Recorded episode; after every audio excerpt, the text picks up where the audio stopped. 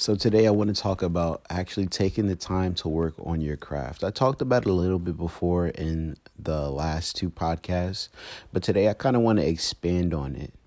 So, one of the things about business is you are going to fail. Like, that is without a doubt. But the thing is, it's about how well you're going to manage those losses while you manage your wins. Now, the thing is, there's going to be a lot of losses in between your wins. And when you do have your wins, though, right, this is important to, to remember. You have to manage your wins and your losses. So I'll give you an example. Say you have a traditional business, right? And you don't have like an online business or anything like that.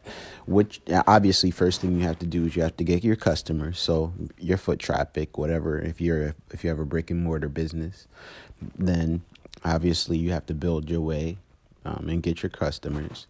But as you work on the business though, not everybody that comes into your business is going to buy from you. And that's important to realize because you might have the, the thinking, oh, well, whatever I'm selling is so good that anybody will buy it. And it might be, don't get me wrong. But what's important to remember is not everybody needs what you have. So, in the beginning, make sure that your ad is attracting the right people so that the people that do come in your store, there's a higher, more likely chance that they'll buy from you. So that's that's really important.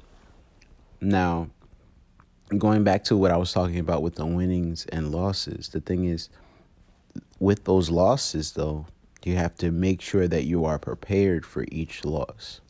Because and I'll give you an example of um one of my my my mentors. What they were saying is they had made um, a large amount of money in a short amount of time right? And but because they had the wrong processor, right? The processor only allowed a certain amount of money, so they got the small amount of money, but they weren't able to get the full amount of what they produced and what they've created. The thing is though, they the the processor was holding their mo- their money for about 4 months.